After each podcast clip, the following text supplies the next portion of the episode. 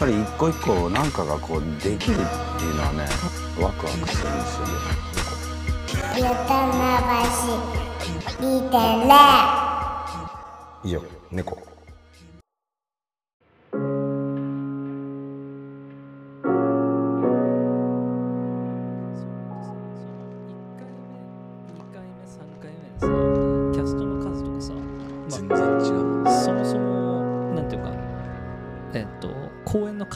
すら違うじゃん？違う。それってなんかどうやって変わってくもんなの？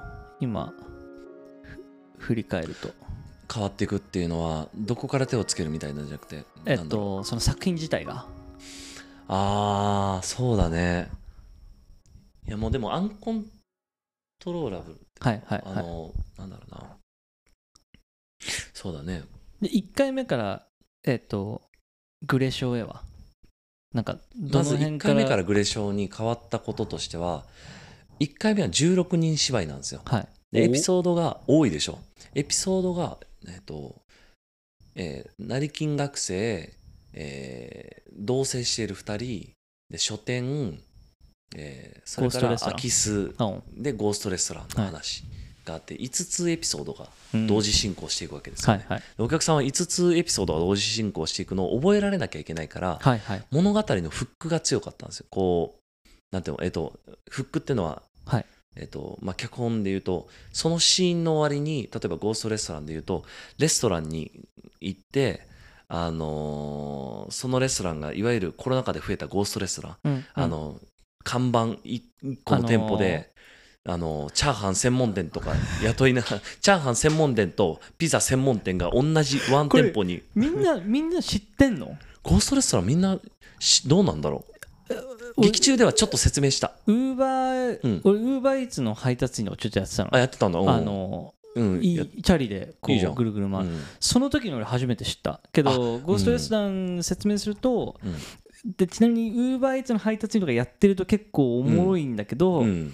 えっと大体専門店なんだよね。サラダ専門店とかえっとまあカレー専門店みたいなのがあって、うんうん。でそこに行くとで配達員としてこう、えー食べ物取りに行くと。う、うんうん、で取りに行くと雑居ビルとかでレストラン的なとこはない。うんうん、で大体3階4階とかあって俺がよく、えーあったのはサラダ専門店で上がるとえっ、と、えーダーツガールズバー。だから エレベーターの格好した俺がそのガールズバーのあの受け子の人に「えー、ウバウバです」ウバですって言っって。て言うと奥の方にカウンターのところで、まあ男性のお客さんがうんうん23人と、あの際どい格好してる女性がいて、で受け子の人がそのえー働いてる女性に、あの注文のオーダー言って、でその女性が奥からサラダ持ってくんだ でそこはそれがその ウーバー上では登録されてんだよね。あーそうなんだよ。から実態は全然違う、実体のない店舗で。そうそう。店舗店舗のの営業自体も違ったりとか、うんうん。中には本当雑居ビルの中のただのキッチンだけみたいなところとかめっちゃあるもんね、そうそうそうそう。そうそうあったわそれがゴーストレストランですよね。面白いから題材したいなと思って。いやいいと思う。で題材にしたんだよねでゴーストレストランのシーンでは だから最初はあのもう結構粗雑であの、シーンのスタートは配達員が商品を受け取ってないシーンから始まって、で店主さんが受け取ってくださいとか言って、嫌ですとか言って、はなんだろうと思ったらあの注文してるのはルーローハンですっていやチャーハンってもうバレませんみたいな 交渉を2人でしてるみたいなとこからスタートしてえこれゴーストレストランですよねいわゆる。みたいな、うんうん。えよくないんじゃないですかみたいなこととかを言い出してでこれ報告します、うん。もうお。これあの本社に報告しますんで写真撮りますって言って写真撮ったら誰も写ってなくて店員さんが。あれ？っていうので一幕が終わるみたいな、はいはいはいはい。これはフックがあるじゃないですか。えどういう物語になるんだろう？みたいな。ああなるほどなフックがあってで次のシーンでであの本社に報告してどうでした？あの本当に怖いからやめてほしいって言われました。っ てえ幽霊なんですか皆さん？って言ってゴーストレストランが実はまあ幽霊たちが働いてたっはいていうこともね今この大変な時代で不況ねうんうんうん。経済も不安定だしあの人手も足りないんだからそれは幽霊だって働くでしょ。って言って 死んでもなおこき使われている人たちがいてみたいな、そういうね。そういうねユーモラスもありながあらー。でもそのシーンごとにやっぱ16人版はシーンごとの終わりにちゃんとこう次のシーンへの引きがあってそれいわゆるちょっとドラ,、まあ、ドラマではないけどドラマとかもシーン終わりに引きがあったりするじゃないですか。そう,、いう技術的なことをク的なそうところがテクニック的なところが16人版ではまあそっ結構か。でそうそう。16人全然見たことない顔の人が舞台上に上がっててそうで分かんないじゃん、5個違うお話が動いてたら、うん。まあ確かに分かんないわ。けわからんじゃん。わけわからんじゃんね。しかもやっぱ中心探したいもんねそうそう中心探ししたくなっちゃううもん。わかる、そうそう。そっか。で、うん。それがえーっと初演初演初演。はい。でそこからグレショー版になった時に、えーまあ、グレショー版はは A グループっていう、はい。えージャニーズの、えっと 6, うん。うん。6人組はい。で、えっと男性6人版にしなきゃいけなかったわけなんですよね。うん。なるほど。あそっか。元はだから16人で。16人を6人にするの。よ。しかも6人の男性にするってことね。そうそう6人の男性にする。これが面白くっていくつか一つは6人にするってことで、はいはい。もう一つは全員男性にするってことはそれぞれに面白くってあのー10人減らすってまず考えられないじゃないですか。確本当だよね。ね。いやどうやって減らそうかなって考えたんだけどまああの人物をくっつけて一人の人間にしちゃったりとか。面白いのよ。意外とここ、はいはいはい。こいつのこことこいつのここ共通点があるからそれ視点にしちゃえばあの幅が広い人間になるんじゃない？みたいな。おお風に考えたりしたわけ。であと配置はその、えっと、学生の人たち職場での、えっと、感染に職場での話でそれから、えっと、同棲している人の話、みたいなこの3つに絞ったんですね、はいはいはい。それによって恋、えっと、家族や恋人、うん。えー友達。で、えっと、職場っていう、はいはい。そのうん。人間がいろんな場面でこう接することをはいこうはい抽出したような場面になってきたわけ。だからこうなんだろうな、えーす理想と,、えーとまあ、目指したところとしてはそれを見て自分を投影しやすいというか、はいはい。ああこうちの娘も学生でこういうことあったはいとはい。なるほど。か、ああ私も職場でこういう話し合い行われたとか、はいはいはい。要するに職場か家族か友達の話がこの芝居っていうかグレーションを見た後にできるようになっていってほしいなっていうようはいはない。抽出をしたんです。よなるほどなるほど。っていうのがまず10人が6人になった時の面白さ。で全員男性にすることの面白さはこれめちゃくちゃ面白くて。気になるなんかさいや書き直しながらうわ自分の中のジェンダー感じゃないけど偏見はい。をずっと見つめる作業だなってなったの。ほそれは女性の上司が「いや何々してくれる?」とか「何々してよ」って言ってたのを男にした時にじゃあ何々しろよにできるのかとかうなった時にあ俺俺なんでこの人何々してよってあのお願いにしてたのに命令形にできんだろう。あ女性の言葉ってやっぱなるほど。命令形にしづらいんはいはいなるほだど。とかなんかそういうのがあるわはいはいはいではい。俺は、えっと、稽古場にほぼ初演の状態に近い状態で持ってった。多少書き換えはしたんだけど、その持ってって6人に減らしたっていう状態で持ってったわけだ。で初演の時には女性だったとかも説明せず。あえーあそうなんだ。そう。そしたらちゃんと男性男性を作るっていうつもりで挑んでくれるから、女性のセリフも男性として読もうとしてくれるわけ。なるほど。でねその何々してよのえーっと男性のキャラクターだよっていうふうに作り始めると、うん。おそらく白よになってたのがまあそこのなんていうかバックボーンを曖昧にすると意外とそのうんキャラクターに合わせてっていうかそうそうそうそうそう。言葉がこう出てくるわけだ。そうそうそうそうそうそうへあそれ面白いなと思って。でまあさすがに無理があるなとか、はいはい。あちょっとこれはあのうーん男性同士の恋愛になるから、はいはいはい。そのステレオタイプも強化したくないなとは思ってて、なんかあこのちょっといいか言い回し変えてみますねとかなるほど。そういうことは行ったんだけれどうんでもなんだろうなうんそれ以外の部分であ意外とちゃんと両方共通して使えるなっていうところとか、はいやまだ日本社会の中では社会的に職場ではあの男性はこういう言葉遣い求められちゃう。ここのラインは崩せないんだうんみたいなこととかあが見えたのが面白くって。でそれはもう再演の時も行った、あはいねはいはい。で俳優と行ったんですよ最終的にね。うん。うんうん作家としてもちろんやるんだけど俳優と。だからそのねあのジャニーズの子たちはいとジェンダー感について話すとかってめっちゃ面白いなと思って。確かに確かに。めったにない機会だしね。すごい面白かったし、本人たちもいっぱい考えたり勉強してやってたから、はいはいはい。気持ちよくそこら辺もあそうなんだ。うん。あいやでもめっちゃいやなんかこの前うん。あのエジンバラうんうん。にそのフリンジのうん。フェスに行った時うにん。えっとえーまあ、さっと割愛すると、うん。まあなんかこうすプログラム見てて、うん。やっぱすごい白人の、うん。えーによるプログラムがすごい多いんですよ。うんうんうんうんでまあえーっとそれを否定してるわけじゃなくて、うん。まあ普通にうん字の人口として多いっていうかね。ね。まずね。でアメリカで僕演劇見てたからう、ん。その感覚からするとちょっとずれてるのね。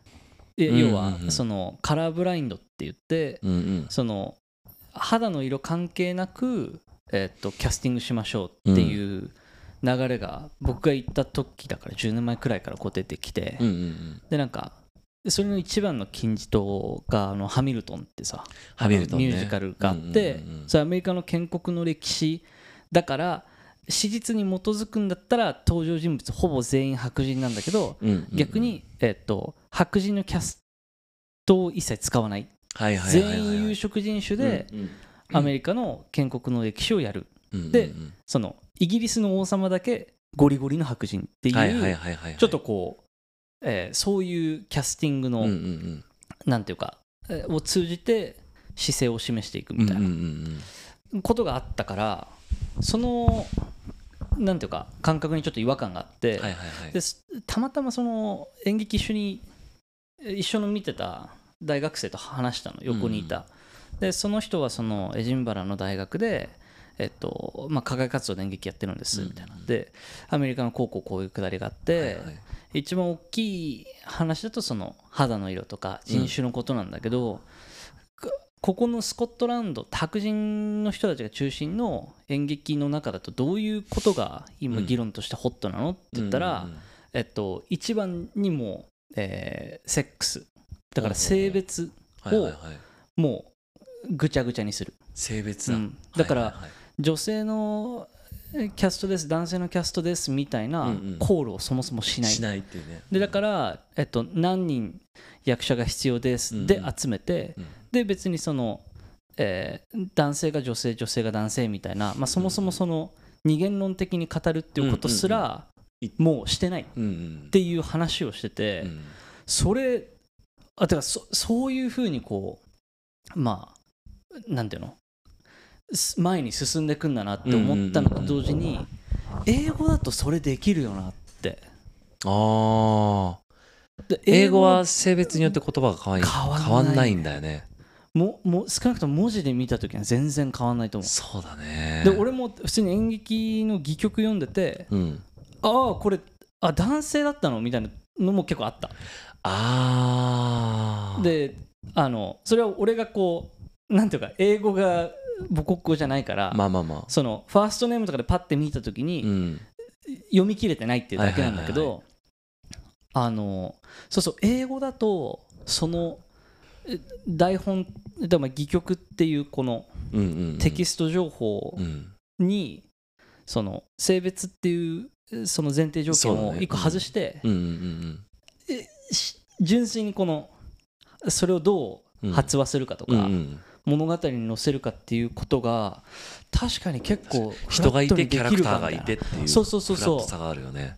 で文字があってっていうことだ。だからその性差と言語はい。の成り立ちみたいなのは大きい気がするよね、そのだもっとね極端に男性と女性の使うこう単語の発話の仕方が違うとか、うんいう国とかではもっとね精査がどんどん開きやすいのかなとか思うし、それはあるねめちゃくちゃ。そうそう。であとなんかその似たような話でえっと男スえっと女性だけのシーンでえっと一人の男性について話すシーンをえっと極力減らす。ほうほうほう。あのそれは？えっとた女性が、えー色恋沙汰のん。男性のなんかこう血話話みたいなものを、えーっとえシーンとして入れるっていうことが、なんていうかこうまあ時代錯誤じゃないけど手垢がついてるっていうのもあるしね。そうそうそうそうそう、もう。ていうのをなんかちょっとそのくだりで話してたかな。ああ見すぎ見すぎたよねって、そうそう。でなんか確かねそのなんかタームがあるんだよ。なんかその、戯曲自体のそのジェンダーバイアスみたいなものにこう加担しすぎてないかみたいなのを、考えるいくつかの指標があって、その一個の一つがそれなんだよね。であともう一なるほどね。個なんか、もういくつかあるんだよ。こういうシーンがないかみたいな。女同士が男に一人の男について語り合うシーンでしょ。書いたことないかもしれない。あでもだからあるかもな。いわゆるなんかそのイプセンとか、うんああまあでもそういうことだそうよねそうチェーホーとかそういうのに行くと、うん。なんかこうマダムがこう色男について話すみたいなシーンってやっぱ、ひね。めっちゃ品質するからうん、そうね。まあなんかその多分それに対してのなんかこうえ時間とともにこうはいはいはい。作品をアップデートするための精査みたいなあのー過去そんだけまあもうだんだん古典と呼ばれるような作品をさへいへいちゃんと現代の軸に当てはめるならこれを直していきたいねってしてんのが偉いよね。偉いよね。近松門左衛門は近松門左衛門じゃんだもんね。ああいやそうなんだね。いやあの今日今日その話したよ。え？某演出家と。あ本当。うん。その話してそのえっ、とそうだねあの某演出家と えっ、となんだっけあそう歌舞伎を作ったことがある演出家の人なんですね、で歌舞伎を作ったことがあってでもその歌舞伎を作るって時にカタカナ使うのどうどうなんだろうとか言われるんだって。やっぱ歌舞伎関係者からすごい心配するんだって、あのサラダ記念日とかあの歌舞伎で俳優さんに喋らせたりとかですると あのうん大丈夫かな？みたいになるんだって。めちゃくちゃ。なるほどね実際舞台ででもサラダ記念日言ってたんだけど、あ最高だよね。そっかそっか。でもそう。っていうのがまずあったぐらいでさ、うん。でも歌舞伎ってそもそも現代劇だったわけよ当時の。はい。そうですね。で当時のニュース的な役割もしてさ、心中した人の事件をこういうふうにしたりあの忠臣蔵の事件をこういうふうに上演したり、美談にしたりかっこよく見せたり。地方紙みたいなことでね。もうんう地域であそうそうそうそう。ったことをそうそうそうそう。劇にしてそう。伝える。伝えるっていう。そういうでしかもだから現代劇だったわけで、はいはい。だからなんだろう。その、ま、歌舞伎は歌舞伎で守らなきゃだからじゃなくて歌舞伎で現代劇を作れるようにならなきゃいけないんだよね。はいはいはい多分はいはい。はいもっと現代のことを扱って、ちゃんとあの技法を守ったままあのフォーマットで現代を描く。ってことができなきゃいけないなと思って僕もいつかね歌舞伎描きたいなと思ってんだけど。で思ってんだけどだからそれがなんか日本の古典に対する価値観としては古典は古典っていう価値観がある気がすごいするなと思ねって。その古典を生きたものとしてじゃあ現代から見たらこれはうんよよくないよね現代の指標では、じゃあそよくないけどでも戯曲は素晴らしいな。どうやって上演するのがいいんだと思うとかよくないけどこの戯曲の核になっちゃってるから、はいはい。取り出せないんだけどじゃあどそう見せたら解釈するかとかね。うんとか。が面白いじゃん、うん。いや本当その通りだと思うよ。らそれをやる作家がもっと日本にいた方がいい。日本にいた方がいい。俺もそう思う。うん、うん、いい。俺か？いや。いや？あでもそれうん。大事だと思うよ。いやどうなんうん。なんかトランプがうん。就任した年に、はいはい。えっとニューヨークのセントラルパーク、まあ、渋谷の代々木公園みたいなところで、あの夏演劇をやるんですよ。うんうん。で、シェイクスピア・イン・ザ・パークっていう結構大きめの、はいはい。まあ、あの、なんていうのかな、地域のお祭り的なうんポジの公演があって、その時は確かハムレットなんだけど、えっと、あ、嘘、リア王で、リア王をトランプに見立てて、で、舞台セットは全部、あの、現代のオフィスうんうんうんうんうんが建てられててそこでやってたの。でそれが、えっといものすごいなんていうか議論を呼んでたうんうんん。だけどなんか大前提シェイクスピアとか多分もう学校の時からこすりすぎてて、そのどうアダプテーションするかっていうことしか考えてないのよ。うんそうだよね。だから舞台美術の俺の一番初めのえーっと授業もテンペストシェイクスピアのテンペストででもう課題は、えっと、これを、えっと、いわゆるテンペストのシーン、うんうん。セットじゃないとしたらうん。現実の場所でどこでやるっていう。だから現実の場所持ってきてっていう、うんうんうん。これを、えー何でもいいんだけどこの学校の教室でやります。なのか、うんうんうんうん。えー911のメモリアルパークでこうやりまますみたいなことを持ってこいっていう課題はあはあはあでそれもうでもその場所が定義されるとあ確かにこのキャラクターこういう風にも読み取れるな、うん。みたいな遊び？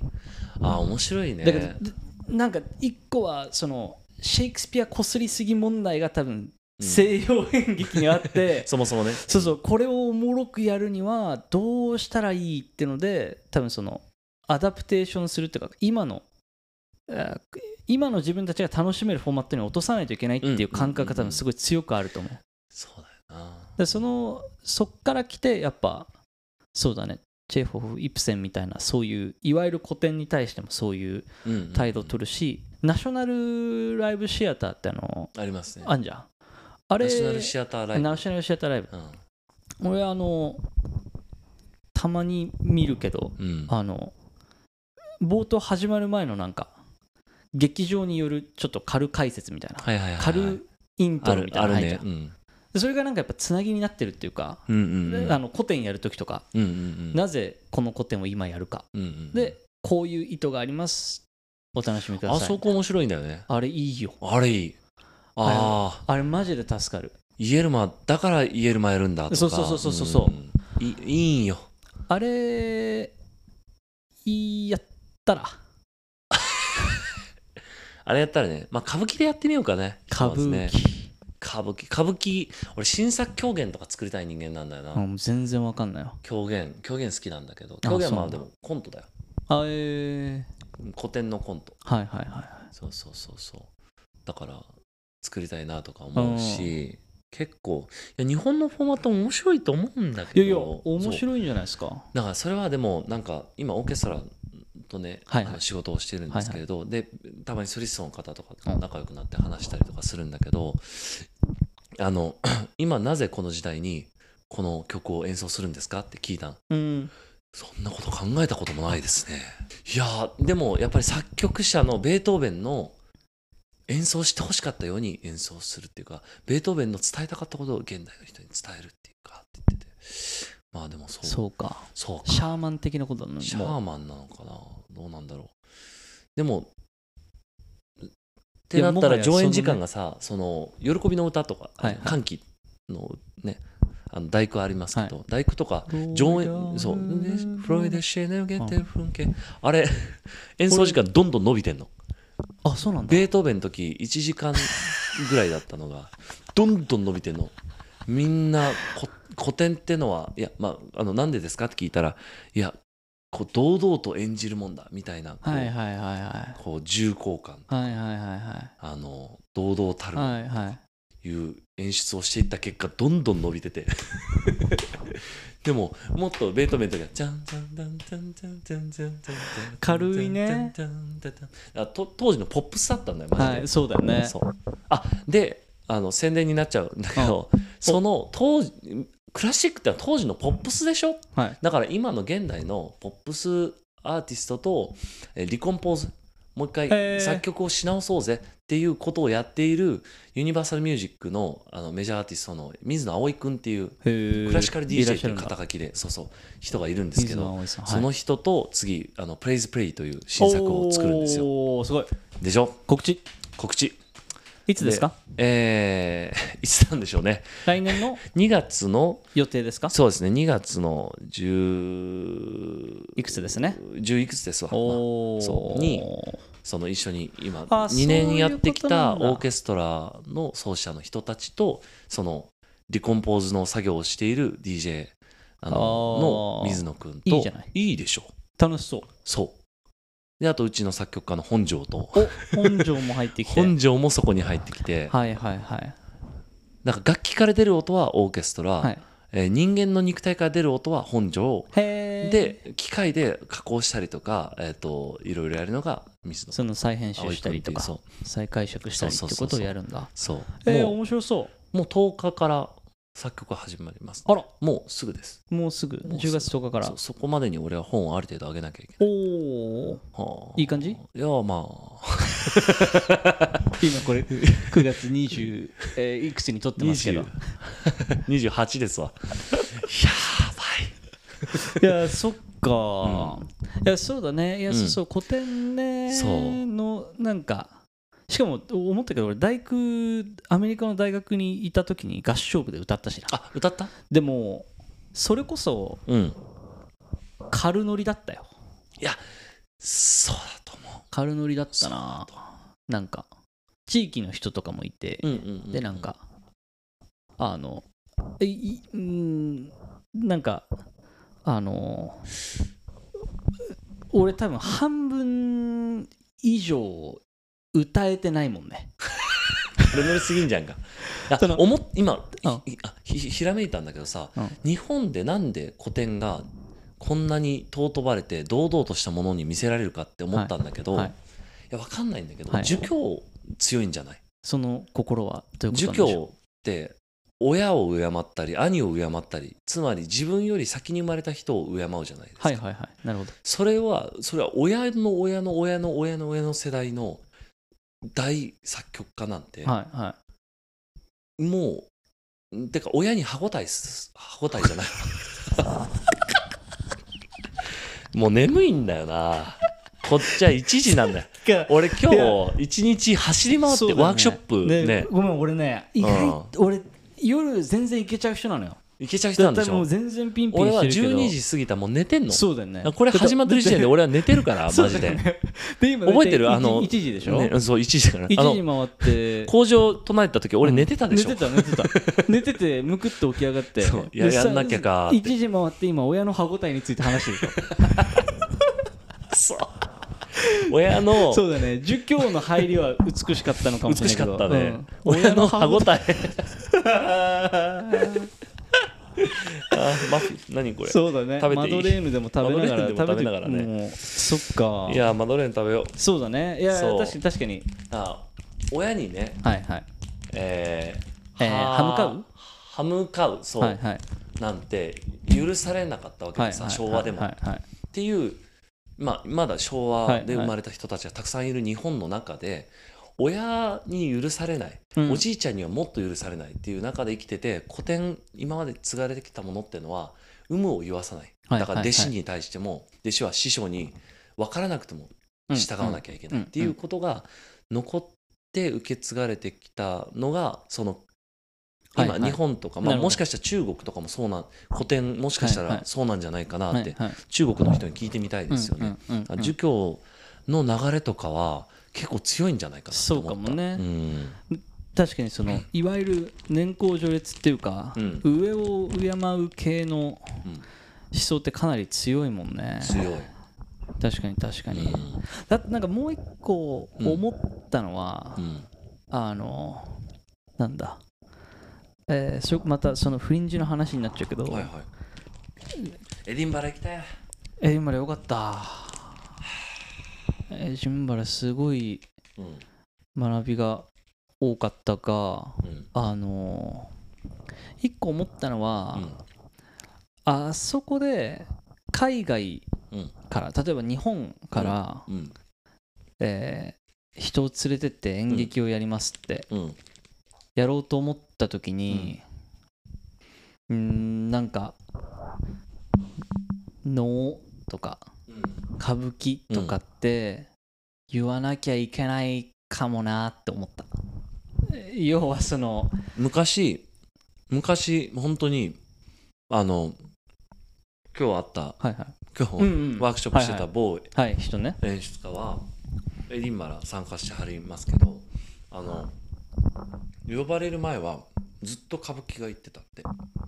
ああそうなんだ、歌舞伎が言ってて歌舞伎ちょっと元気がない時期があってどっかないのって言われへてえなるほどなるほど。彼の劇団はいはい。が呼ばれて、行ったんだ。行ってでまあすごい達成感と本当にこれ言葉通じてんのはいかみたいなことと、いいやいやでなんかねインターナショナルの公演もやってたんだけど、うんそれでやってたスペインの人たち？はいはいはいはい劇団があって、うんうん。その人たちもスペインの古典やってたのよああなるほどね。でだからやっぱそのなんか、えーまあ、えーわかんない。スコットランドは違うけど例えば、あーどうなんだろう。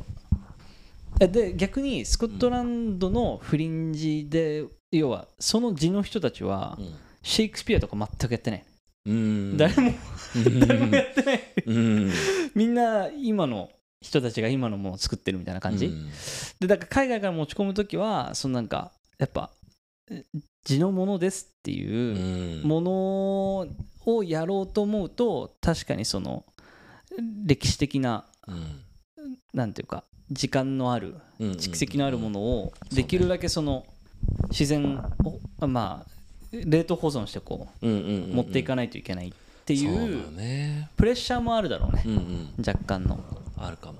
でそれがあそっかそういう話だよね。そうだよね。そうそう。だからそれが中でもそのそもそもあ古典に対してのこうなんだろうね敬いすぎるところも全然あるだろうし。ああそうだね。ままあ壊せないよね。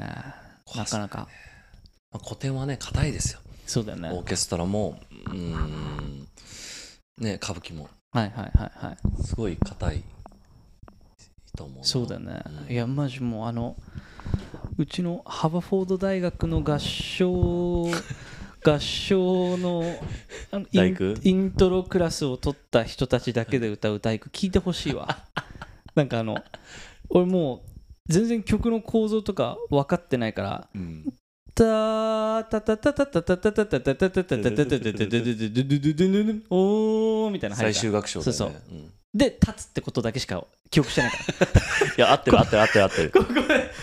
いや長えなみたいな後ろで座ってて。最初ソリストがさ、うん。4人ぐらいが「はいはい。で始まるね。で歌って。であのあれでしょ。その後みんなで歌うんでしょ。そうそうそうそうそう。だからそのそうそう「ド」が入ったらよしここか。よしとそんな思って感じなんだ。かますかと思って。俺ちょうど去年大工の公演やったもん。ああそうなんだ。そうそうそうそう修復する歓喜っていうタイトルの演奏会で。いいじゃん。そうそう。だからもうすごい。だね。だけだね。俺が。分かってるの。そっからはもうできるだけ横のやつの口を見ながら口の形を合わす作業。なんでアメリカ行ってドイツ語喋んなきゃいけないんだよ。英語英語にしろよ一番後ろの方にミニアジア人が一人いてさ。なんだよこの合唱団ってか。このなんであそこ一個一個下がってんだよ。一個下がってんだよな。下が下がってんなっていう。そうそう。ででなんかあのなんかまああれくらいのテンションでまあいいいい説は全然あるよ。あるあるある。でその一個一個もう完璧に理解いやそうそうそうそう。しようとすると、そうだよね結構きついってうんいうわわかるわかかるわかる。なんかうん。途方もない作業だもんね、そうだよね。パズルだもんな。だね。まあ日本でもやっぱ農村歌舞伎とか古典に関してはあの農村歌舞伎。農村歌舞伎とかはね面白いですよ。えっ、と日本の民謡あ僕ね民族舞踊とかねはい。勉強しに行ってた人間なんですけど日本の民,、うん、民謡とか民舞とかって、えっと大丈夫 要するにあの能とかが愛されてた時代に興行して回るじゃないですか、で旅の途中お金が足んないから村でこう今で言うとワークショップしたりレッスンしたりして、へえっとお金もらったりとかしてそうなんだ。っていう旅をしてるわけなんですよ。でその途中で習った舞があの農民たちの手によって全くディティールが変わって残っていくわけですよ。それがどんどんにあの舞踊として日本の民族舞踊として残っていっててとかもあるしあの農村歌舞伎とかはあの、ねまあ、あの発祥はいろんなやり方はあるんだろうけど、その近代に入って始めたところもあるけどでも本当に歌舞伎の人が来てちょっと教えたこととかをあのはい。農民たちがま真似してやって、なるほどそれを伝統的にやるようになったはいりとか、っていうこともあったりしてだから全然女の子も舞台に上がって歌舞伎できるしっていう。はあそういう歌舞伎とかの文化もあったりとか、日本でいうとそういうライトなあの古典の楽しみ方っていうのが、まあ、昔は少なくともあったんだろはいうはいなっていう。そうそう。はいそうだよね、うん。いやなんなんだろうね。なんか全くこうこう関わりようのないものになりつつあるもんねそうだね。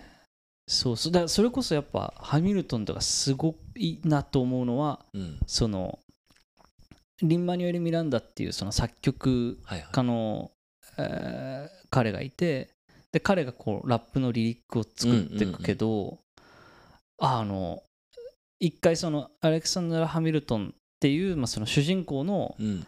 えーいわゆるなんかすごいなんか分厚いさ歴史、えーうん。小説みたいな、うん。なんか日本で言うとなんか龍馬が行くみたいなさ、はいはいはい。あのタイプのやつをこうバーって読んで、うん。でこれおもろいってなってでそれをこう作っていくためにやっぱ博物館とか行って、うん。実際の史実にこうできるだけ基づいていくわけだけどそれを現代のコンテクストに読み替えて曲を作っていくみたいな。うんうん。でなんかあの一個書いてたのはその、えーアレクサンダー・ハミルトンの主人公とその宿敵に当たるバーってやつがいて、うんうん。その2人が要は書簡でこうやり取りを当時してたのが残っててでその時の書簡の内容としてはこうまあなんていうの？こうむいわゆる昔の紙にカーシブレターっていうかまあこう筆記体でこうバーって書いてでそのなんていうか手紙が残ってるんだけどその手紙上で喧嘩してんのよでその手紙上の喧嘩って、まあ、結局僕らの時代で言うとえっ、となんかメールで喧嘩しちゃうとか、まあ、もっと言うとなんかそのもうショートメッセージみたいなので、はいはい。LINE でこうなんか喧嘩するみたいな感覚の、ね。でなんかその時のインタビューもなんか初めはなんかちゃんと書いてるんだけど最後の方なんか手紙の方を読むとなんか簡単に言うとまあ fuck you fuck you fuck you みたいなことをずっとやってるんだよっていうインタビューがあってなんか一旦そこまでレイヤーをこうそんなこっちに寄せるんだって。ででその上でじゃあ、えー曲としてはこういう感じになったんだよみたいな話をしてて。それなんかその作業がちょっとなんかこういくつか起こるとなんか古典っていうものでもとっつきやすいポイントは出てくる気はするそうだねね。そうだね。あんまそれがなんかこうそうだね。いわゆる原点主義っていうかうんうん。それに忠実にやろうとしちゃうもんねどうしてもね。まあ日本だったら、まあ、歌舞伎の話に戻っちゃったらあの木下歌舞伎さんっていうね、はい。カンパニーがあってそこがあの現現代的にうん。現代の人に楽しめるように歌舞伎をもとに作品を作っていくっていうのをやるからいいじゃん。見に行って。見に行くわ一緒に見に行こ一緒に見に行くか。えー、いいじゃないですか。うそう何の話だったっけ？ああ、窓そうか。ジェンダーね。ジェンダーから来た話。じゃああれだ。あの3つのバージョンやってそれぞれどう変わったみたいな話の今あれだ。あのじグレ小版やってどうだったのを途中から発展してこれに来ちゃったな。ほらほらほら。だからだから話まとめると今の話をまとめると10人から6人16人から6人に減らしたことと、えー全員男性にしたことが面白かったよっていう話をしてたんだよな。まとめるるとの力信じすぎだよ。今の話まとめるとしんこよなく愛しすぎてる。その動きは。全然。まとめると えぐいよなだって。えぐいな。プレゼン資料途中からフォーマットから変わってたもんね。すごいよね。全然違う話。あの古典。古典。途中までプレゼン資料見せてるのに途中から紙芝居になってって、ね儒教の話とかしてたよな。でそれ一旦終えてプレゼンの方戻ってまとめるとと今の紙芝居何？そうだね。ちょっとした出来心いでや作っちゃったね。ーね作っちゃったね。いや面白い話だったと思うけどいやそうだね、ああそっか。まあそういうそういう変化もうんうん。あってということですよね、そういうそういう絶大な信頼を置いてる。もんね。そういったそういった流れでそうそうってことですね。だからグレションには強い。ああ、そっか。えー、どうする？これは流れとしてあの9人版の話もした方がいいのか？どうなんだろうね。いやこれ9人分の話しとく？でもう、うん。あれなんですよ。これなんだかんだね今2時間撮ってんですよ。ほらもう撮ってんじゃん。ほらもう撮ってんじゃんでしょ？俺はもう、うん、眠いなってなりながら、ね。いや撮ってんだろうなってす思ってたけどそう。大丈夫大丈夫。でこれどっかで切って上下で出すよ。だから上下中で出したらいいよ上下中でね。紙芝居パートを中にして。したらちょうど 2, 2 時間でしょ？1時間1時間で。紙芝居パートが中だよ。そっか確かに、うん。そのなんていうかスピンオフ会みたいなそうそうことだよね。そうそうだからあのジェンダーの話あたりから、はいはい。あのピーって音が鳴ってまあそういうわけでつって切次のって確かに確かに。それでもいけるかもしれない。いけるかもしれないね、うん。でもそのままいきます。はいそのままいきます。ああそっか。いやだまあそしそうだな、うん。そしたら軽くその、うん。そうだな。迷ってんな。いっか。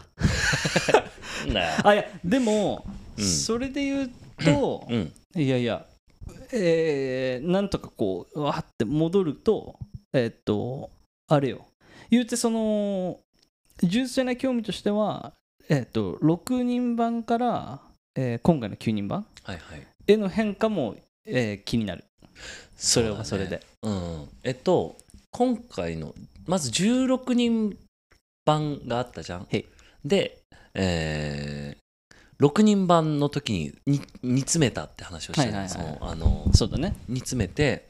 で、えー9人版になった時あーまあ、台本上の変化としてはまず人数が増えるじゃないではいすか、はいはいで3人増えるってことは、まあ、方法はいくつかあるけど、えっと、別のエピソードを足す足して1本の作品にするか、えーあとはそれぞれの登場の人数を増やすうっていうのんがあったんだけど。えっ、とまあでも、えっとグレショー版が人気だったこともあって、はいはい。それぞれの人を新キャラを増やすのはそんなかなとも思ってて、であのお芝居を見たことがないっていう人も多かったから、なんかお芝居ってさ、うん。そのあるツツイッターで書いたのはあのあ X ですね。はい。書いたのは、あの女なんだろう自分の中でそのグレショーで見た鬱憤が良かったから、うん。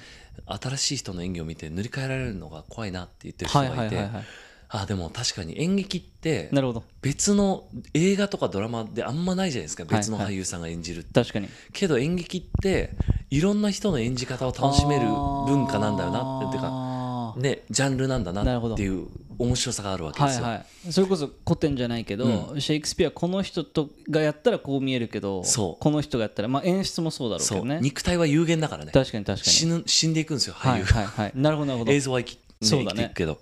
っていうのがあって確かに。だからそれを楽しんでほしいなっていうのもあったかのようん。僕の中には。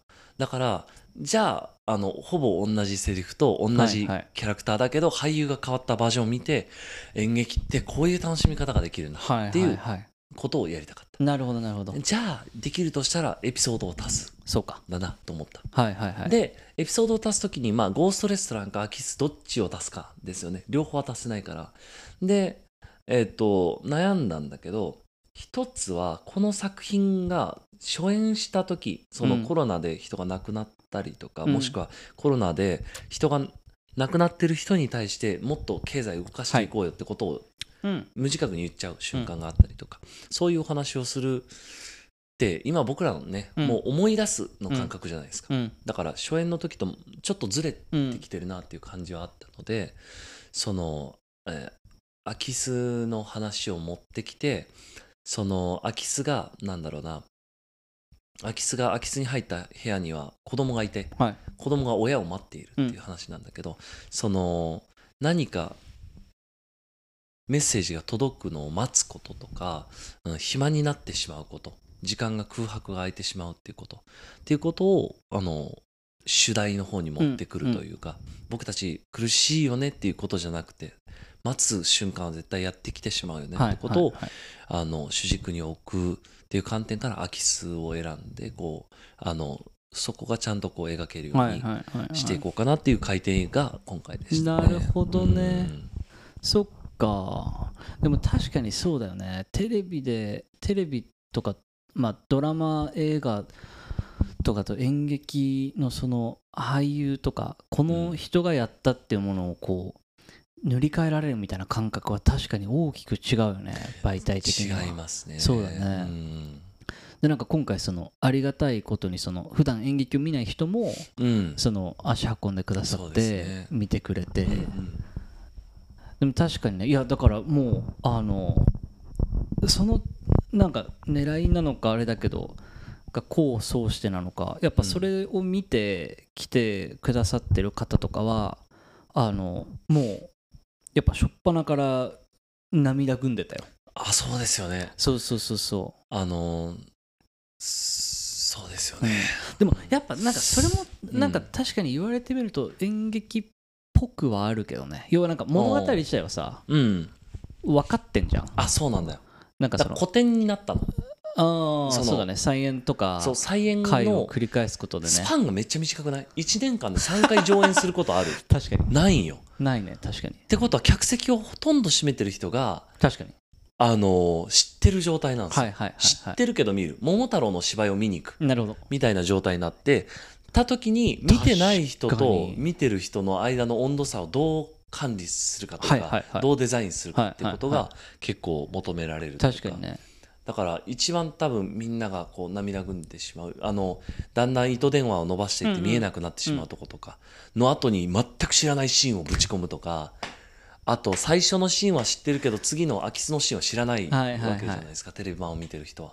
とか知らないシーンをこう入れるタイミングが結構気を使ってなるほどなるほどそう均等に整えると。確かに確かしあーし何が始まったんだろう、にはいはいはいはい。ああそうなんだって言って一緒のタイミングで笑っていくという感覚をやってあ今これはじゃあ劇あのお芝居を目の前で起きてることを追っていくんだ。自分の知ってることをなぞりながら見るんじゃなくて、はいはいはいはい。っていうチューニングっていうかは。ああそれでもすごいうまくできてたんじゃない？ああじゃあもう僕劇作家の才能あるかもしれない 才能あり。ありです。やった。いやいやいやそうだね確かに。でなんかちょっと感傷的になりすぎちゃったり、そうなんだよね。うん。でやっぱそういう意味では物語とかキャラクターみたいなものへの感情ってやっぱ強いからさ、うんうんそうだぐーんねといっちゃういがちなところで、うん。急にランボルギーニでランボルギーニダが出てきてダダダダダみたいなこうわけわかんないシーンみたいなので、一旦それでこうみんなみんなのこう土を一旦平らにするってそいううか。そうそうそう。そうあのシーン僕ランボルギーニを押してるんですけど。聞いてる人何のこっちゃやろうけど。だ台車をこうガラガラガラ台車に人ねお可愛い椅子乗せて、はいはい。ハンドル持ってる人とか乗っててそれをガーって結構なスピードで動かすっていうシーンがランボルそうだよね、うん、あれね点灯するんですけどライトつけるんですけど、はいはい。もうあの要するにこう人が亡くなったってことを亡くなったって言わずに糸電話が伸びて見えないほど遠いところに行っちゃったっていう言い方をしてるシーンで結構ねやっぱりあの感動されて泣かれる方多いんですけど、パチって言ってピカーってあのサックスがババババババーンってなって、あのピカってあのヘッドライトがついたら照らされた人たちがめちゃくちゃ泣いてて。号泣号泣したお客さん。号泣した顔がうー眩しいってなってて。あごめんってなったっていう、やってる側から見るとうんね、やってる側から見るとめちゃくちゃ泣いてる人たちのこう顔が並んでるのがピカって出るから。う んごめんねって思いながらあのシーンか。うん。いやいやいやたそういうことね。でも確かにその事前知識とかある中でこう一回それをフラットにしたりうん。まあもう分かってるって思わせといて分かんないもの分かんないののがあるとか、うん。ああそれはそうだよね。いやだからなんかそう思うのはさその、稽古の話もそうなんだけどそもそも作り方が変わってきたっていうのもありつつ、うん。なんか今回すごい見てて思ったのは、うん。なんかあのフォーマットをうん。変えてあの何回かやるってすげえ有効なんじゃないかなってめっちゃ思った。うん。いやそのよくしていくっていうか無駄無駄っていうのかな,、うんうんうん。なんかその適切なとこに遊びを加えつつ、うんうん作品としての精度を上げていくっていう意味では、うんでこれがその16人のもともとやってたのを、うん。うん2回目、えーフェニーチェでやりますだったら、えーそんなにそれこそ大きいうん。企画のシフトって起きてなかったかもしれないし、そうだそうだね。そうだね。そのそれこそ、えー、と無意識的にこう出てくる言葉の、えー言葉尻のニュアンスみたいなもので,、でこうまあ作家としても意識しきれてなかったそのパワーバランスとか、キャラクターの人間の幅みたいなものが、えっ、と見えてこなかったかもしれないし、うんそうだよね。でなんかそのう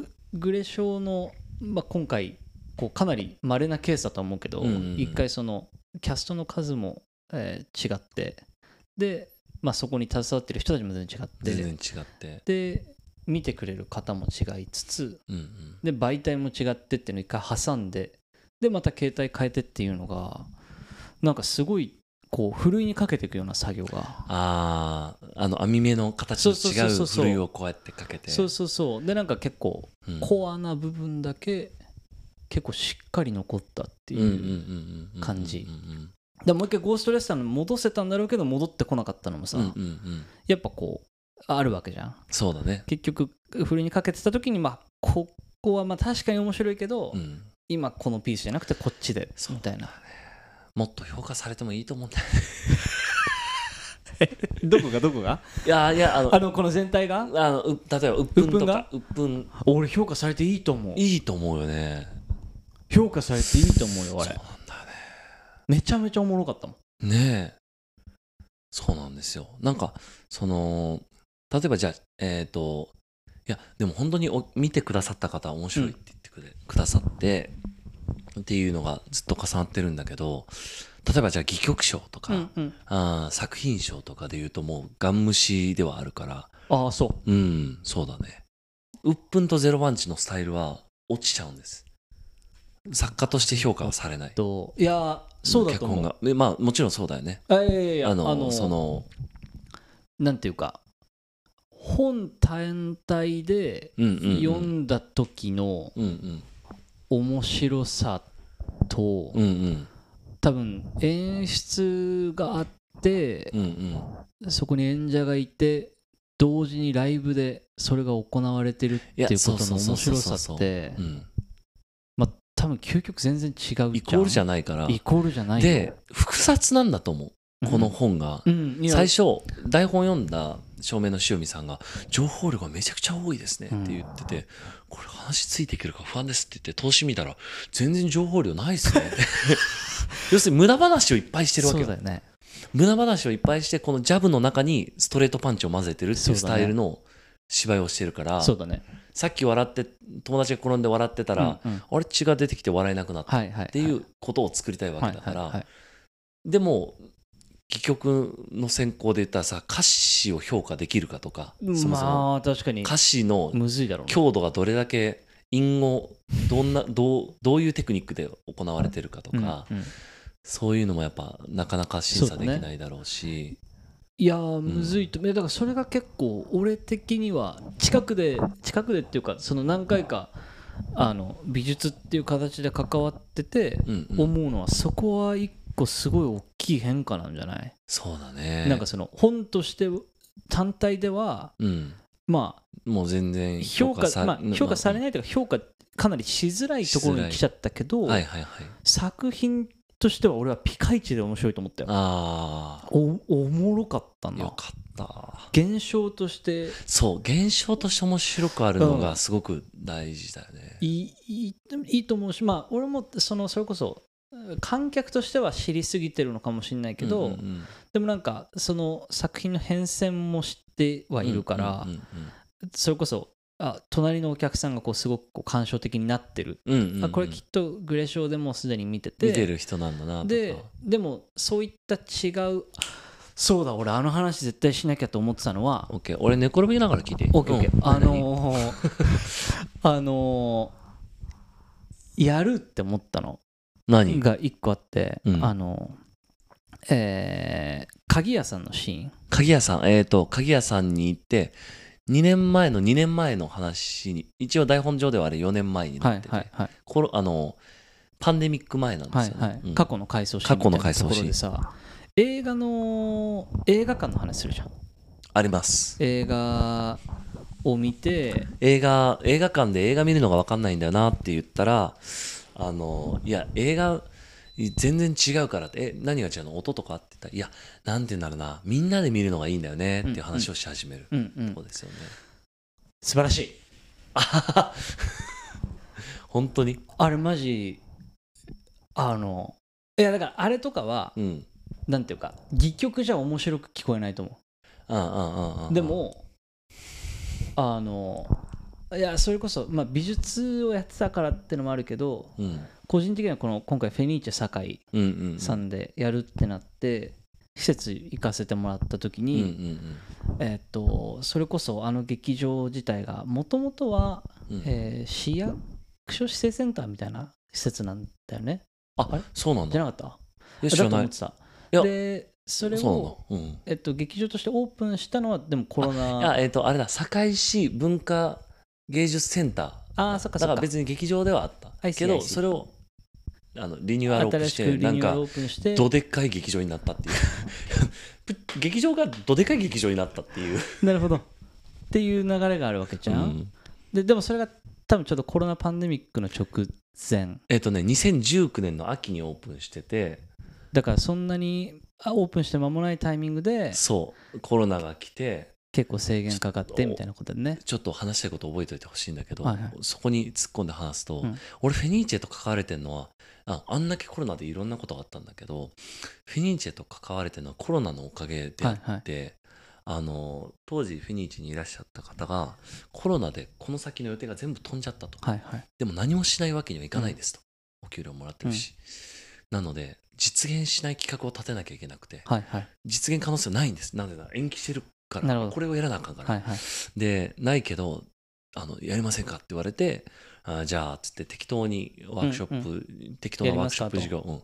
あの喋って、うん。じゃあじゃあねーって言うん。って切って、したら数ヶ月後に藤井さんあと何ヶ月あの3ヶ月後とかにあのワークショップ授業できますかって言われてえ何でですかって。通りました。通ってたのも気づきませんでした。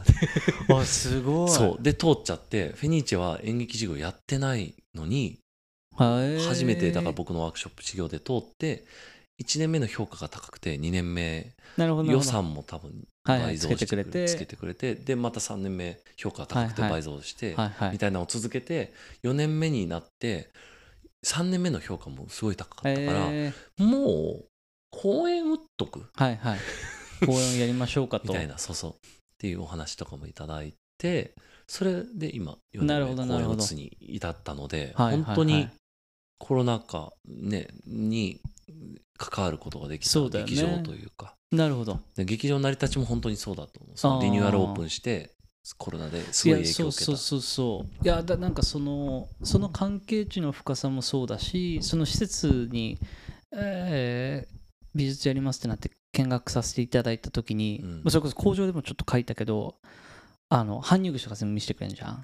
それがすっげえ綺麗なそうなんでそれはなんかそのえっ、と施設さんとしてその、えーしっかり管理されてるみたいなこともなんだけど使われてなさ。使われてない。いや要はそのそんな虚しいことあるって結構思いつつ、まあ、その施設の方も、まあ、こうこうこういう経緯で、うん。あのまだまだフル稼働までは遠いんですよって話はうんうんうんうんししてくださっててでなんかそのあやっぱこう搬入口が汚れてないっていうこの新築具合とそうなかんだよ。あとまあびっくりしたよね。リノリノってまあそのいえっ、と今回舞台のそのい床のフロアの上に、まああのダンスとかしやすいように貼るような。ちょっとゴム製みたいな。そうそうそうそう、あるけシートどだよね。リノリウム。それもやっぱそのいわゆるゴム製のシートだからこう例えばダンスとかでこう人が動いたりすると、摩擦でこうキュッて線が入っちゃったりとかさ。跡が残っちゃったりねそうそう。で汚れていくんですよね意外と汚れやすかったりもするじゃない、素材的に。でもそれもやっぱ綺麗。綺麗なんですよ。でっていうなんかこうあのあ本当止まってたんだなっていう感じとっていうのもあってなんかあのフェニーチェのそのう後ろの壁とかがそのまま見えてるのは個人的には結構いいなと思ってたのよ。ここでやってるっていうのはなんかあんま隠しすぎない方が今使えてるよっていうこうなんかちょっと戻ってきたよっていうのもあっていいかなと思ってたけどそのやっぱその場にいてでそれこそこの鬱憤っていうもの自体がまあそのコロナと共にこう時間をこう経ていろんな形で公演をしててうん。で今ここでこう集まってる人っていうのが多分僕が演劇のだけではその一緒に同じ空間で同じ経験をしえなかった人たちもいるわけじゃん。うううでそれはなんとなくこうううっすらと感じてるけどあの映画のシーンでポッてあの演劇じゃなくてしかも映画でうんうんそのいや映画見れるの別に音とかじゃなくていやなんか今この瞬間このタイミングで全然違う人がこれ見に来てんだっていうのが感覚としてあるっていうことがいいんだよねっていう話が結構グッときて。でい今じゃん？いやそうね。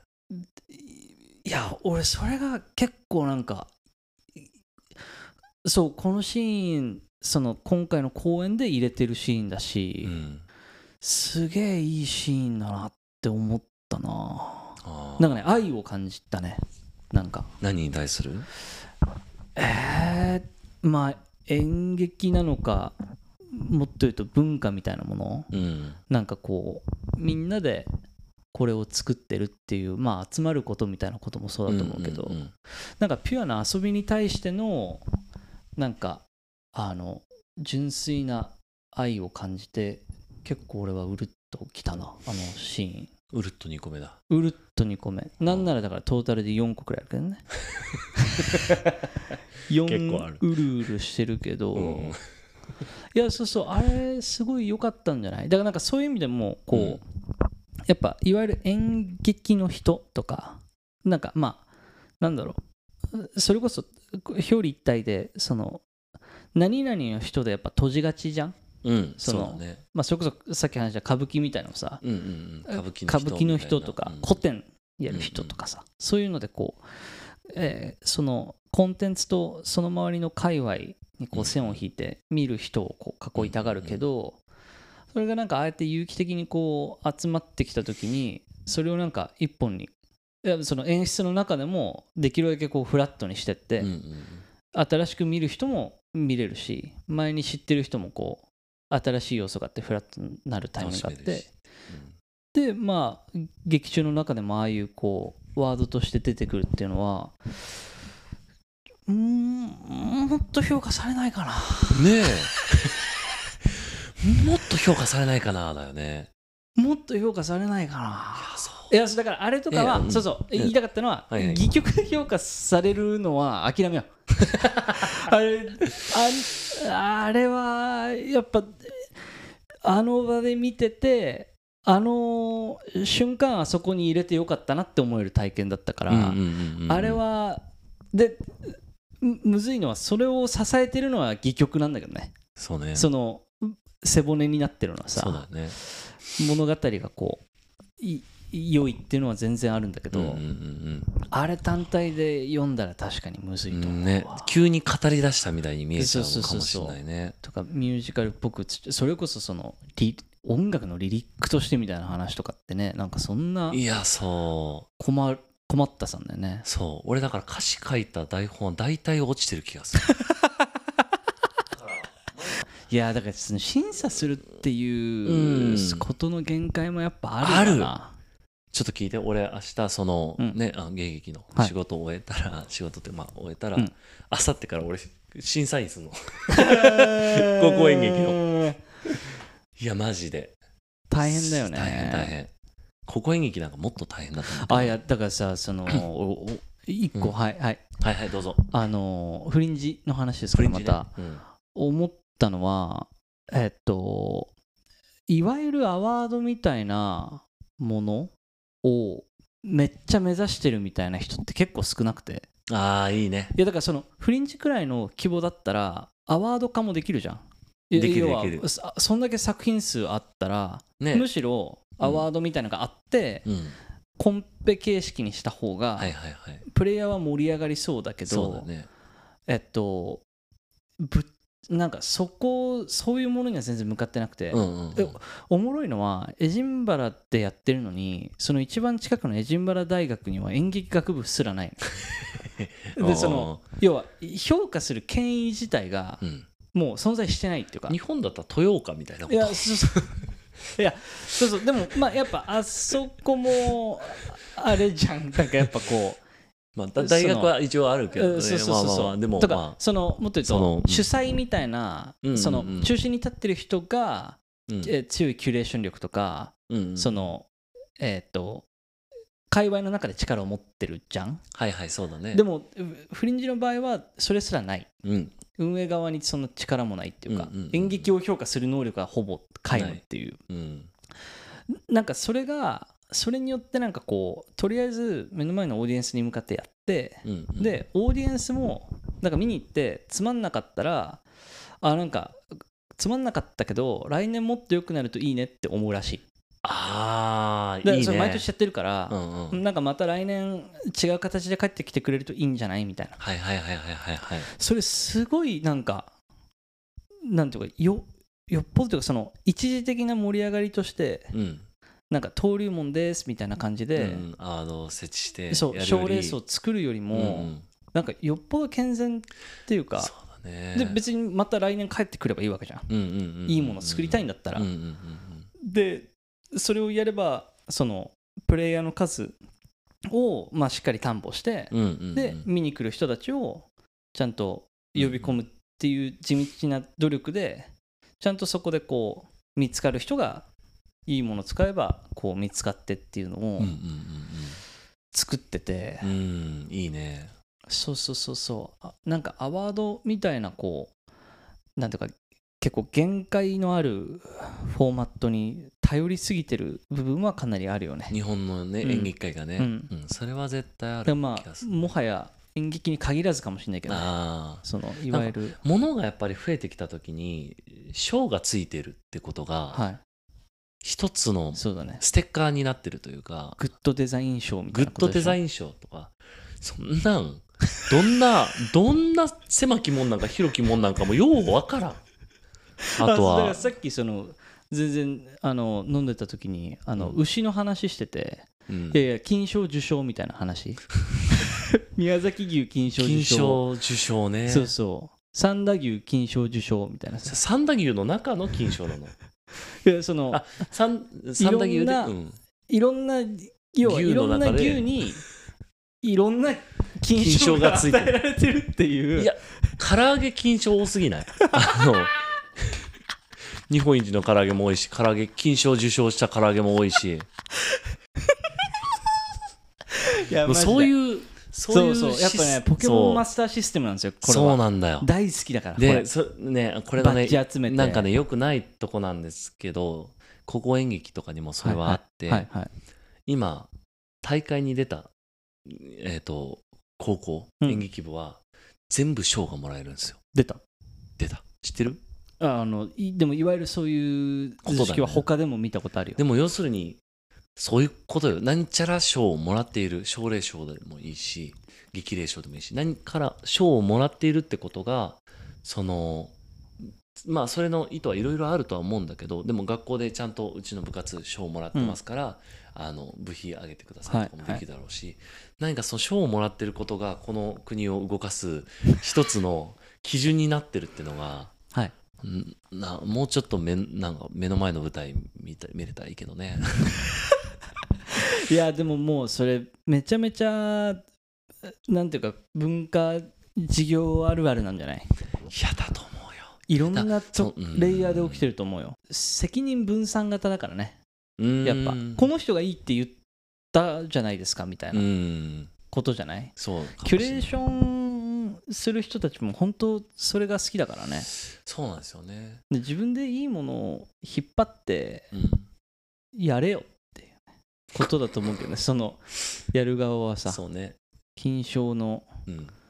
ものだけ集めてないでうん。自分がいいと思っいたいと思ったもものとかのをピックアップしてよって。いうそれをなんかちゃんと責任てか説明責任持って立ってくれればさそう。超理想で言ったらさ劇評家の人とかが商業の劇評をするだけじゃなくてう、んうん。もう月に何本かでいいから、うんうん。ちゃんとその商業と同じ土商ね壌、土台でめちゃくちゃちっちゃい劇場をはい。はいちゃん、劇団とかをあの紹介したりとかすることで商業のものを見てる人がフラットにうんうん。小劇場に足を運ぶようになったりとかそうだね。そういう役割を担ってたとは思うんだけど、はいはい。今も多分劇評家の人たちがその生きるのに必死すぎるというか、はいはやっぱり。そうだね。多分ね劇評で食うことがすごく難しくなっちゃったというか、のは大きいんだろそうだね。いやいやいやいや。うん、まあでもまあ要するにあの評価されづらいものを作ることの楽しさと苦しみさと、みたいなね。苦しみさとね。ああるよなと思いながら、そうそう。いやいやまあでもいいいいんじゃないですか、うん。なんかあのいや少なくともあそこにいた人たちはそのパワーは感じたと思うしな、うんうんうんまあなんかももっと言うとなんかその中で満足しなかった人の意見とかも聞いてみたかったもりすちろんもちろんるけどねもちろんもちろん。あでもそっかアンケートとかもあったりするの？アンケートとかあって劇場はねまだ集計してる。ああそうなんだ。うん集計し終わったら結構な数もあるもんね。結構数あるから。そっかそっか。ああでも楽しみだね、2週間してもまだ来ないとまだ多分あれだな。確かに確かに、うん。そっかそっか。いやまあでもそうそうあの場にいた人はねなんかちゃんとパワーは感じただろうし、うんうん。なんかまあ必ずしもねこうまあ何をもって評価につながるかみたいなこともあるかもしれないけど、そう。てかつながりたいのは別に評価じゃないですもんね最終的には。なんかそうだね結局まあ作家的にはいっぱいの人に見てほしいってことじゃん、はいはいはいはい。結局はね。そう。でいやー俺あれ東京の劇場とかでやっいや俺も思うけどな。東京の劇場が買ってくんないしなもうちょっとねどっかに企画書はでも送り込もうぜってそうだね。思ってるね。でも鬱憤をこの短期間でまたやるかっていうとちょっと悩んでるところがあるからうん。ままあ次の新作とかまた来年に控えてる新作とか。はいでなんかちゃんとそういろんな人に見てもらうがマジで、はい。はいマジで大事確かに。だなと思ってて。うん。だからキャパシティもねうまいこと読みたいですよ、はいはいはいはいはい今は回は大変だったねい いや本当。追加公演に次ぐ追加公演ありがたいことだよね。ねありがたいことですよね本当に。とは思いまめちゃしたよね。めちゃ珍しいことだしね、うんそうだねそうだね。いやいやいやいや。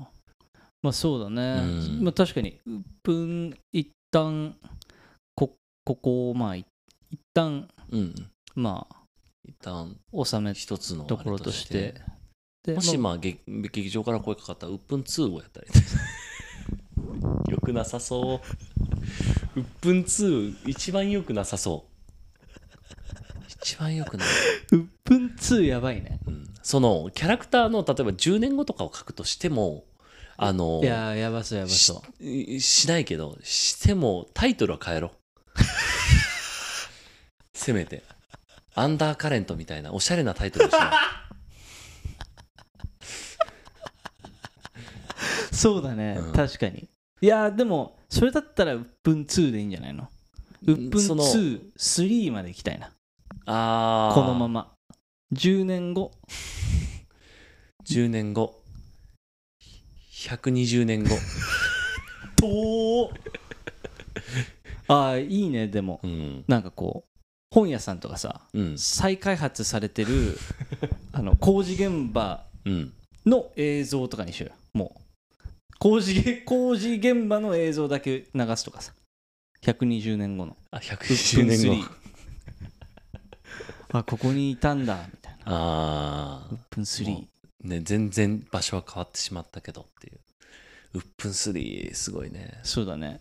いやしまったな1から作っちゃったからうんちゃんとうっぷん4から始めて6ぐらいでもう一回1からに戻って。スター・ウォーズ方式ね。そうそうスター・ウォーズ方式で作るべきだったなうっぷんな。時は1000年後からスタートして。タータタターってね。確かに確かに。ヒナウイルスが流行ってから1000年後。そうだね。誰かのお父さんも出せるもんね。そうそうそうハイミオフしたらうっぷん1の時に病気が流行して4年あ4年しか経ってないんだ。っていうこの飛躍。ダース・ベイダーあなこうやって生まれるんだみたいなうっぷんワンで手応え感じすぎてるよそれ。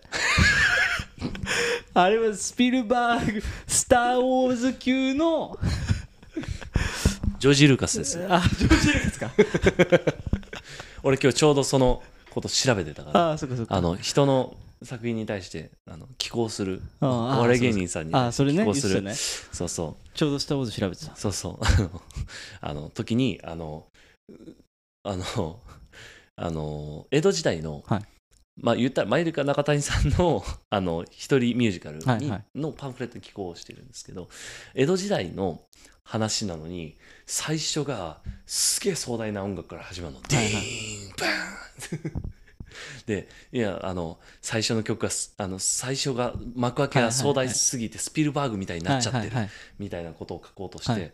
スピルバーグ待てよちゃんと調べたら ET, ET はいけるか？ターミナル、ターミナル？ターミナルじゃん。シュレック。シュレック？シュレック。シュレック？シュレック2とかスピルバーグなのよ。あそうなの？スティーブン・スピルバーグ。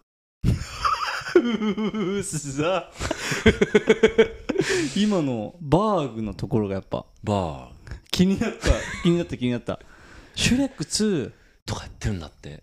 ちょっとまた検索してみて。3だったらごめんなでもある1とか2かかってなくてスピルバーグ3で投与しようってある。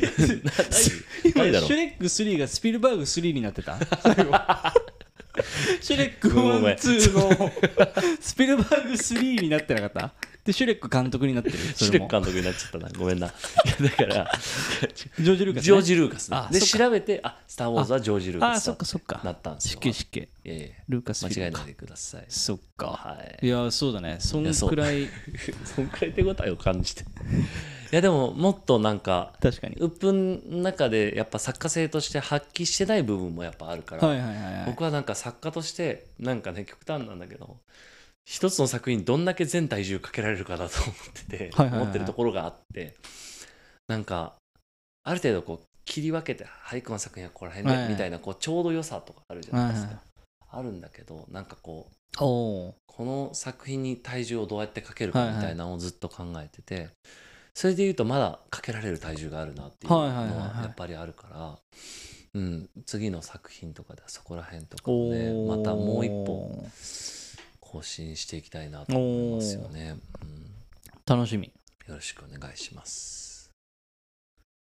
ちょっとどうなるかわかんないけど。いや次回のね。はい。そのえー、2月予定。2月予定。2のやつが月のどっかで上演する、直近の新作。そうそう直近の新作。プレイズプレイですね。ああぜひ。ぜひ。いやー。つうことで、はいえー、2時15分です。2時15分だぜ。2時10これはえ何やってんだっけ俺ら。マイク持ってんだけど俺。ずっと。え2時間以上持ってるよねマイク。2時間50分喋って。3時間マイク持ちっぱしてんだけど喉も乾くしさ。途中マドレーヌ挟んだけうん。ど、多分マドレーヌのカサカサとか入ってる余裕で入ってるよ。余裕で入ってる。けど、まあまあまあまあ。いやでも話面白かったな。古典の話も面白かった。し、はいはい儒教とかあはいの、はい。フリンジとか、はいはいはいハミルトンのはい話もはいはいだし、おーいやだから上下中だね。上下中ね。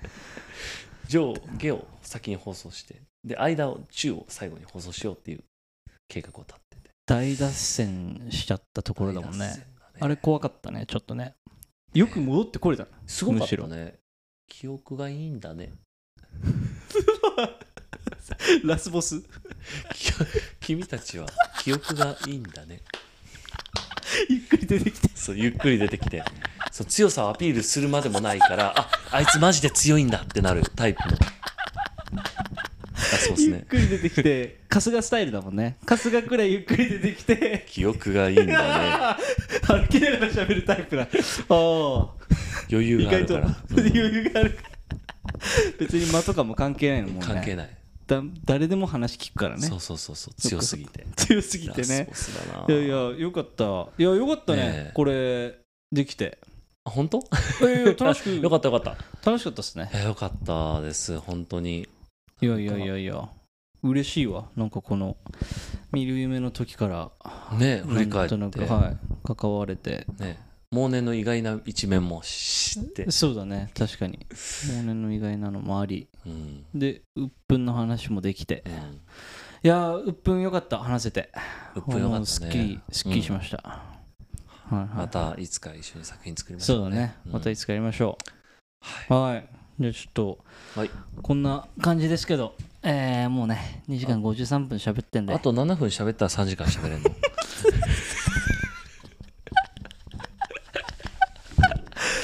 そうだよな。そういうなんか皆勤賞みたいな取りたがるやついるよな。いるいるいる俺。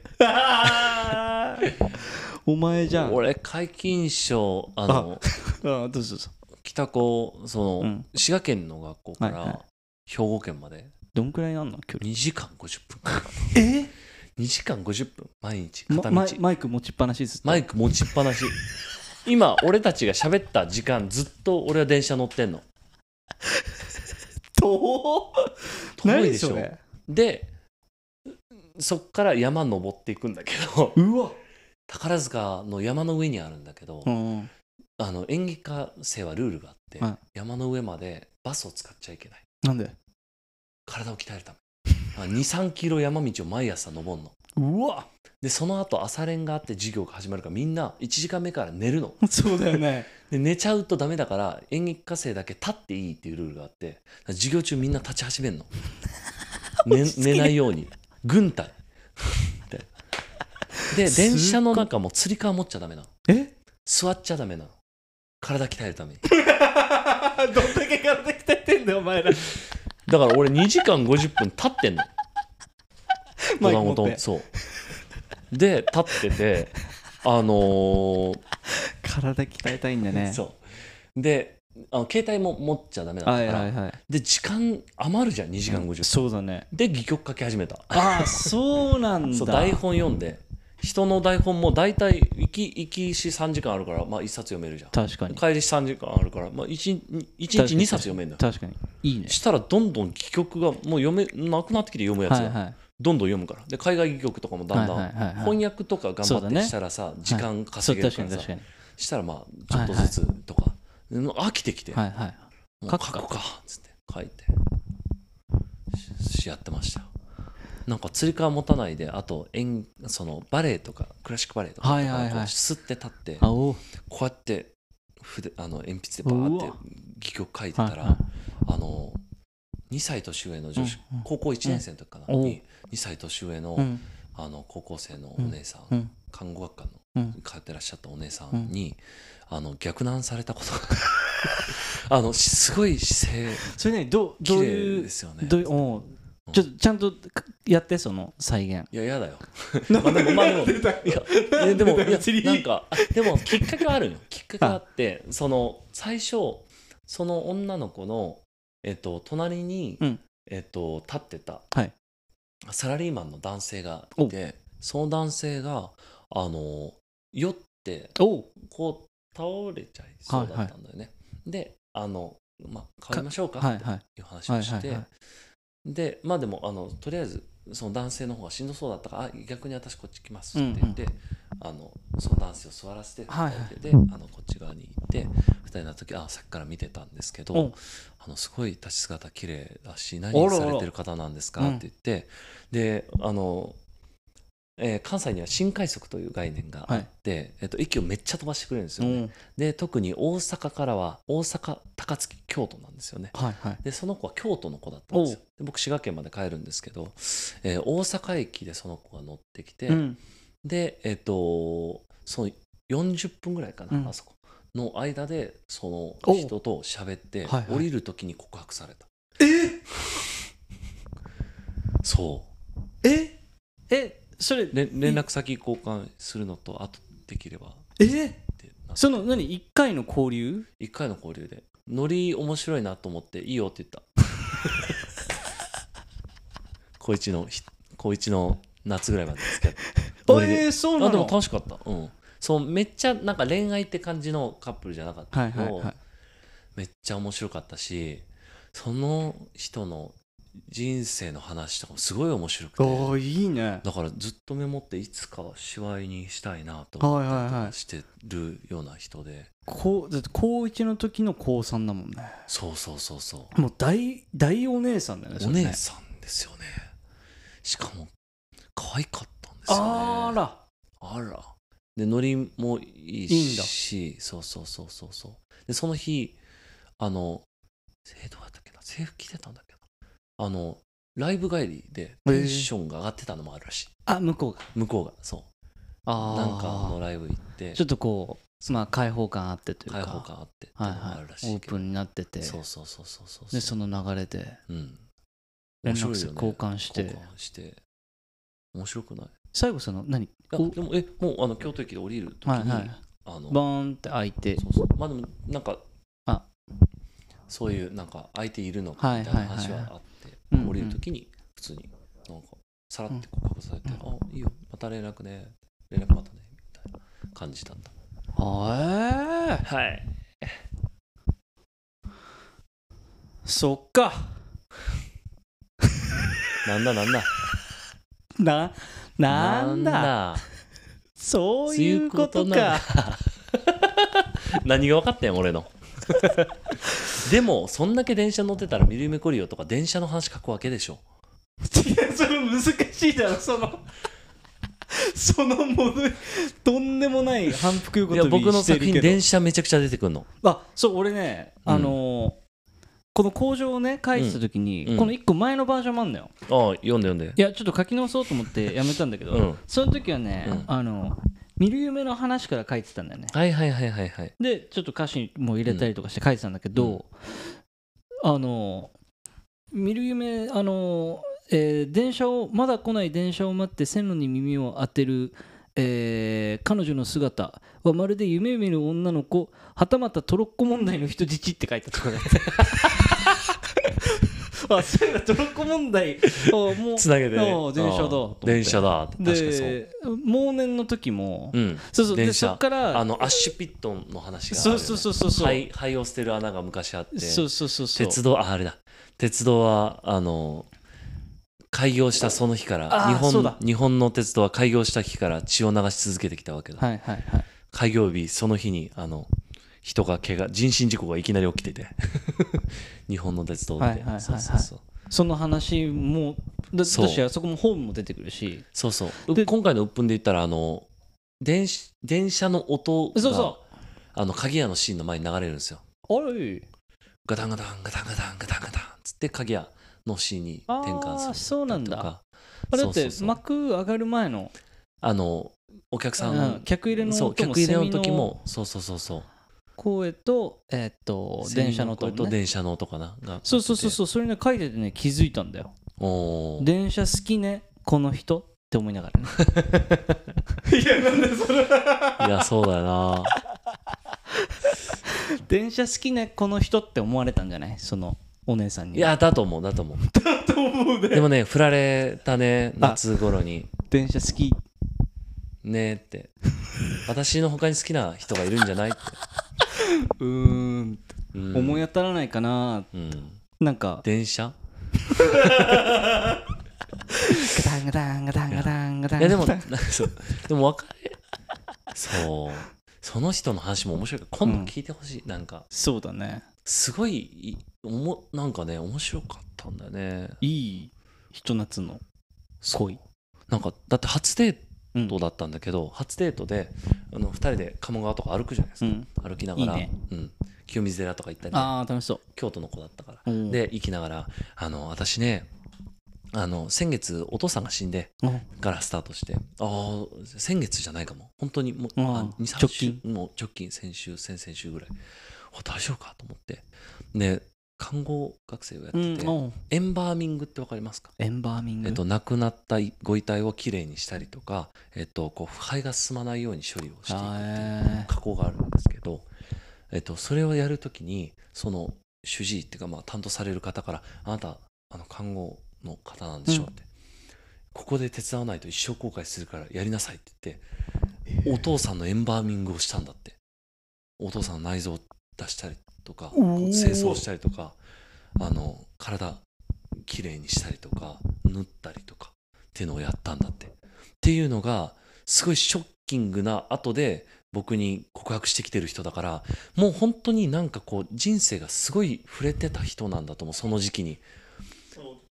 だって楽しみにしてたライブが当たってでもその数週間前にお父さんが亡くなってしまってお父さんのエンバーミングをやらね半ば強制的にやらされて。そうだね。でライブ行って帰りに姿勢のいい藤井がいて。一心一心。で横には酔って倒れそうなそうなサラリーマンいて。で「あ大丈夫ですか?」って姿勢のいい人が話しかけてきて。姿勢いいですね「ね。何されてるんですか?」かってなって「あ僕今本書いてて演劇してて」とか言って。そうそうそう。そうなんだ。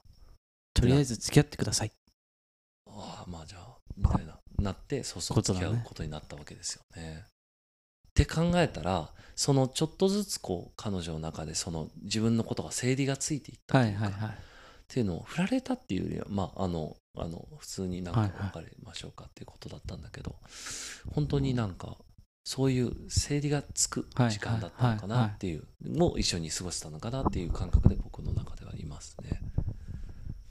うんね。え僕だからいいろんな人に会ってる感じがあるね。生きる上で。ななくない？だって京都大阪間で告白されるこそとのしかもそのそのエピソードすごいわ。ねえ。そうその日そのねそう。その方の。鴨川トーク。鴨川トーク。初日デート初日だ。高一？高一。しかも。うんすごいねすごい。俺高一とかあの北野キーが主演の映画とか見に行ってたわ。北野キーと岡田将生がまさきの。出てる映な画とか。うわすごいな。なんかえー俺のえちょっと調べる今調べるけど、うん。俺の予想えーハルジオンとかどうでしょう？ああハルジオンいいですね。なんかそういう感じそういうことですよね。そういう感じだったと思うな。ハルジオンね。北野キーハルジオンあの三浦春馬くんとかがやってあ違うダメだ。いや違うか。いやいやいやいやいや調べて違う。や調べてつキキーさんね。キーさん最近も 何何？何だった？あーえータイトルね。はい。えーハルフウェイ えーということですね。えーもうはい。3時間5分。はい。目標は達成できたんでね、よかった。うん、いやいや本当。解禁賞は。解禁賞、うん。あのこれで。この最後の謎の、そうん、あの藤井の高校時代の話で締めていいのか分かんないけど、うん。でも最後あの北野キーと岡田将生も出てちょっとこう、うん。爽やかな感じ爽やかな感じで終われそうだね、うんもうこれ3時間あの、上下とかじゃなくて1本で出そうかな。ジョージョーで出して次のが別の回で上下だから。上下上下上上下。はい。もう、はい。もう完全に2時半に入りましたね2時半？いやいやいやいや。いやいや。楽しかったですね。ね。お面白かった。ありがとうこんなお忙しいところ。ねえ。なんか飲むと話したらこんなもっと身のない話になるかなと思ったけど。そうだね。意外と見合っちゃったかもね。見合ったでしょ、うん意だから外とね。うんやっぱ一個うんうん。悔しいこととしてはアフターアトーク。フタートークをね鬱憤のアフタートークを担当したかった。したかったですね。してほしかったよ。ぜひ、うん。次回。次回。はい次回の鬱憤のアフタートーク1分2あじゃあ次回プレイズプレイののアフタートーク。アフタートーク。舞台美術を受けるかどうかまだ決まってないのに。あのアフタートークはうん。決まった、ああは決まった。アんだフタートークはやります。MC やりますから。どういうモチベーションなの？そうだね。いやいやいや。はい。ということで。はい。あのありありがとうございました。ではでは。あえっと終わり方は、うん。えーここまでのお相手は、えー野村趣味と、え藤井聡太郎でした。ーでおしまい。OK はい。あで俺が一言言っておしまい。OK はい。ということで大丈夫ですかね？はい。はい、えーそれではここまでのお相手は野村趣味と藤井聡太郎でした。Peace. We out